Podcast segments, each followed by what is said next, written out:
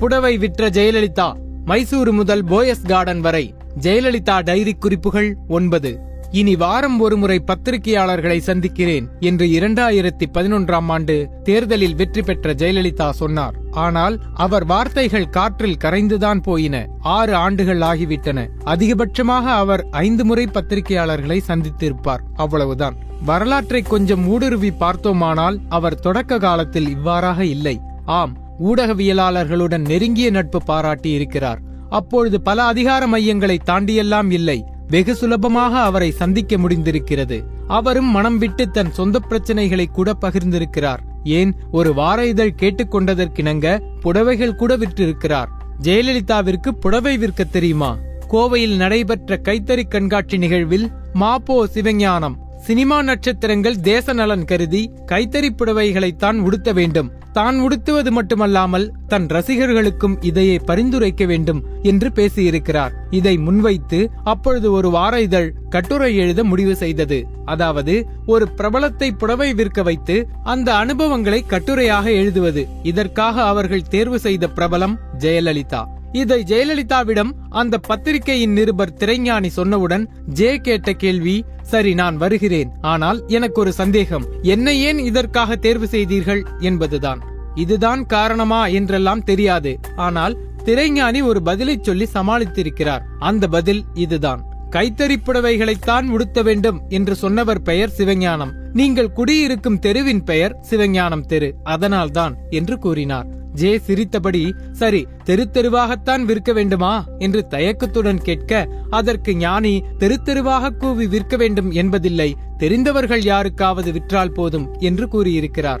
ஜெயலலிதா கைத்தறி புடவை உடுத்திக் கொள்ள ஒரு மூட்டை கைத்தறி துணிகளுடன் அவர்கள் புடவை விற்க சென்றிருக்கிறார்கள். அவர்கள் சென்ற இடம் அந்த சமயத்தில் ஜேவுக்கு நெருக்கமாக இருந்த எழுத்தாளர் சிவசங்கரி வீடு. ஏதோ ஒரு கட்டுரைக்காகத்தானே செல்கிறோம் என்றில்லாமல் புடவைகள் குறித்து முழுவதுமாக தெரிந்து கொண்டு இது கோயம்புத்தூர் காட்டன் இது காஞ்சிபுரம் இது கந்துவால் இது வெங்கடகிரி என்று ஒவ்வொரு புடவையின் சிறப்பு குறித்தும் விளக்கியிருக்கிறார். இது குறித்து திரைஞானி ஒரு காரியத்தில் ஈடுபட்டால் அதை பற்றி முழு விவரங்களையும் தெரிந்து கொண்டு இன்டலெக்சுவலாக நடந்து கொள்ளுவார் என்றும் குறிப்பிட்டிருக்கிறார். இதுபோல இன்னொரு சம்பவமும் இருக்கிறது. பாலா என்ற பத்திரிகையாளர் ஒரு திரைப்பட படப்பிடிப்பு நடக்கும்போது ஜெயலலிதாவை பேட்டி காண சென்றிருக்கிறார். இவர் கேட்ட கேள்விகளுக்கு ஜே சுவாரஸ்யமாக பதில் சொல்லிக் கொண்டிருக்க அப்பொழுது அந்த படத்தின் கதாநாயகன் அந்த இடத்திற்கு வந்திருக்கிறார். பாலா தயக்கத்துடன் அங்கிருந்து எழ அதற்கு ஜெயலலிதா ஏன் எழுகிறீர்கள்? இப்பொழுது நீங்கள் என் கெஸ்ட் யாருக்காகவும் எழுந்திருக்க தேவையில்லை என்று கூறியிருக்கிறார். இதை பின்னாளில் பாலா தான் எழுதிய ஒரு கட்டுரையிலும் பதிவு செய்திருக்கிறார். இதையெல்லாம் கேட்க கேட்க உண்மையில் ஆச்சரியமாகத்தான் இருக்கிறது. ஊடகங்கள் மீதும் ஊடகவியலாளர்கள் மீதும் இருநூறுக்கும் மேற்பட்ட வழக்குகளை போட்ட ஜெயலலிதாவா இது இரண்டாயிரத்தி ஒன்றாம் ஆண்டு பத்திரிகையாளர்களை ஓட ஓட விரட்டி தாக்கிய ஜெயலலிதாவா இது?